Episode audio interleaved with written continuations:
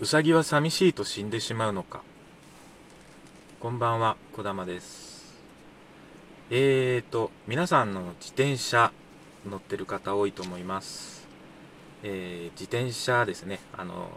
健康を維持するために積極的に、えー、漕いでる人ですとか、えー、まあ、通勤通学はもちろんですけどもあのアルコール帰りにアルコールを飲んで、えお酒を飲んで帰ってくる人とかもですね。あの自転車便利だなということで使ってる人多いと思うんですけど、えー、道路交通法ありますよね。道交法ですけども、えー、道交法上ですね自転車って車両の一種なんですね。ですのであの法律違反をして事故を起こすと、えー、自転車利用者は、え刑事上の責任が問われます、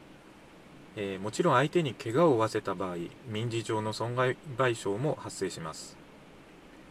えどうでしょう。えー、運転免許証をですね。あの持って、自動車を運転している人ってあの自転車を運転する時もあの道交法を勉強してますのでいいんですけども例えばあの、えー、道交法をあの勉強する機会がないあの方、えー、お子さんですとか高齢者ですとかですね。あの運転免許証を持ってない方自動車運転してない方があ自転車を運転するえー、まあそれってどうなんでしょうっていう話です。えー、まああの自動車にしてもですねあの高い講習料払って道交法を勉強してあの運転免許証取ってもですね中にはあの無謀な運転をしたりもうすっかりあの標識のことなんか忘れてですね、えー、運転してる人もいるいるんですね。そんな中あのえー、何もこう勉強する機会もなく自転車運転してる人ってやっぱり怖いですよね。あの例えばあの横断歩道の手前あのアスファルトの上にあの、えー、ひし形4みたいなあの地べたに書いてありますよね。ああいうのも忘れがちですよね。えー、あと歩行者もですねあの運転している人はあのちゃんと勉強して免許証取ってるからあの安全運転してるんだって過信してる人もいますよね。なんかあの、横断歩道じゃないところを渡って、あの、車来てるのにですね、あの、止まるだろうと思ってですね、あの、歩いてる人いますけど、やっぱり怖いですよね。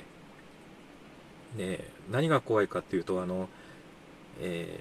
ー、そういうですね、運転免許証、あの、勉強する機会もなく、自転車を運転している人がですね、あの、例えば、えー、て言うんでしょうかね、あの自転車だから大丈夫とかですね。あの事故を起こしても自転車だからそんな大事には至らないだろうって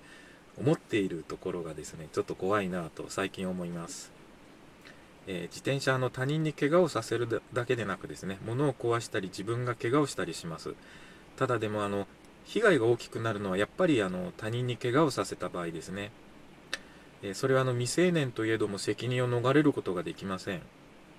えー、例えばですね、えー、2013年7月4日の神戸地方裁判所の判決でですね、えー、賠償金が9521万円、え命じられたケースがあります。すごいですね、この金額。え中身、内容ですけども、え男子小学生、小学生ですよ。男子小学生が夜間、自宅途中で、あの帰宅途中に自転車で走行中、歩道と車道の区別のない道路において歩行中の62歳の女性と正面衝突。女性は頭蓋骨骨折などの障害を負い、えー、意識が戻らない状態となった、えー、結構スピード出てたんでしょうかね、えー、あともう一つちょっとご紹介します、え2008年6月5日、え東京地方裁判所の判決で、えこれもですね結構ですね9266万円の賠償金の支払いを命じられたケース。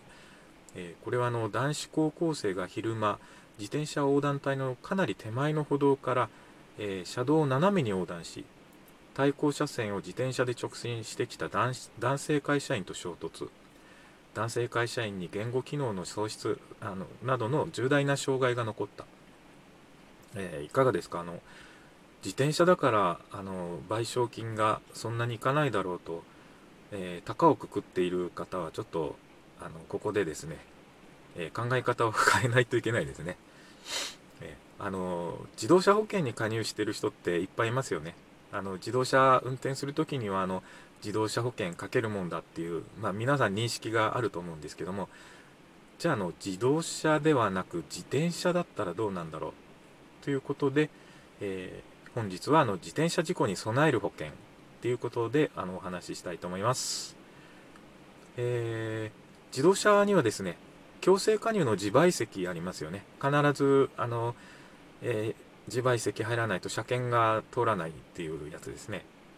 であと任意保険上乗せの自動車保険もですね結構認知度が高く不法率もまあ高いだろうと思うんですけども、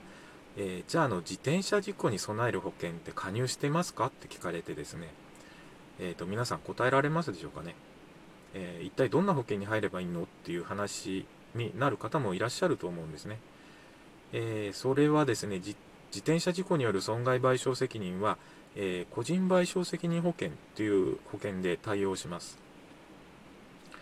え、個人賠償責任保険はですね、自転車事故のほか日常生活における、え、事故も保証対象になります。え例えばあの買い物中に商品壊したり、飼い犬が他人に噛みついて怪我をさせたりした場合ですね。で、これはあの被保険者がですね、家族になりますので、え保証があの広い割にはあの掛け金が保険料が安いです。ですのでちょっとあのここであのチェックをしていただきたいと思います。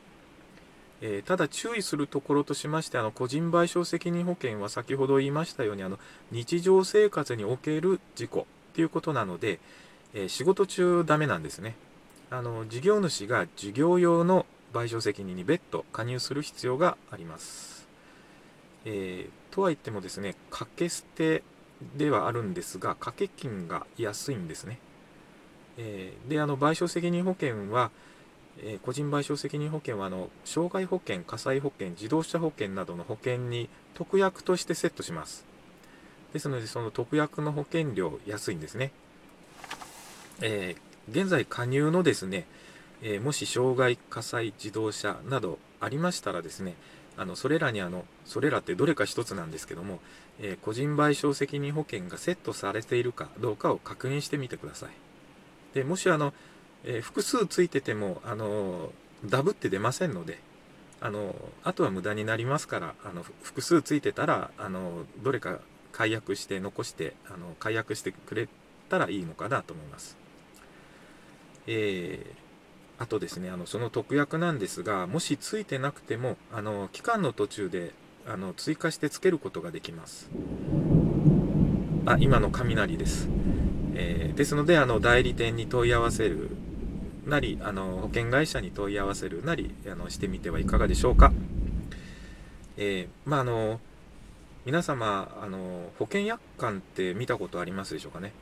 あの以前ですとあの保険証券と一緒にあの送られてくる同封されるあの小冊子で、えー、細かい字でもう全然読む気のしないようなやつなんですけどもあの実はあれってすごく大事であの最近ですとあのウェブであの見るようになっているところもあるかと思うんですがあのとにかくあの専門用語があって分からず分かりづらい表記になっていてちょっとっていうのもあるかもしれないんですが非常に大事でであの当局の指導によってですねあの専門用語をあんまり使わないようにしましょう。分かりやすい表記にしましょうっていうふうにあの保険会社指導されてます。ですのであのどんな時にあの保険が払われるのかどんな時に払われないのかが、えー、詳しく書いてありますので一度目を通すのもいいのかなと思います。特にですねあの面積条項と言われているあの羅列してあるんですがこういう場合は出ませんよっていうのが、えー、いくつもいくつもあります。ですのであのそれあの全然記憶する必要はないんですけどもあこういうのあるなっていうのはあの、えー、理解しておいた方がいいのかなと思います。えー、ちなみにあの個人賠償責任保険はあの特約ですのであの一般のですねあの火災ですとか自動車っていうのあの普通保険約款の後ろの方にですねあの特約が別途あの書いてありますので、えー、気になる方はあの見ていただければと思います、えー、安心してですねあの日常生活を過ごすためにあの上手に保険を利用しましょう。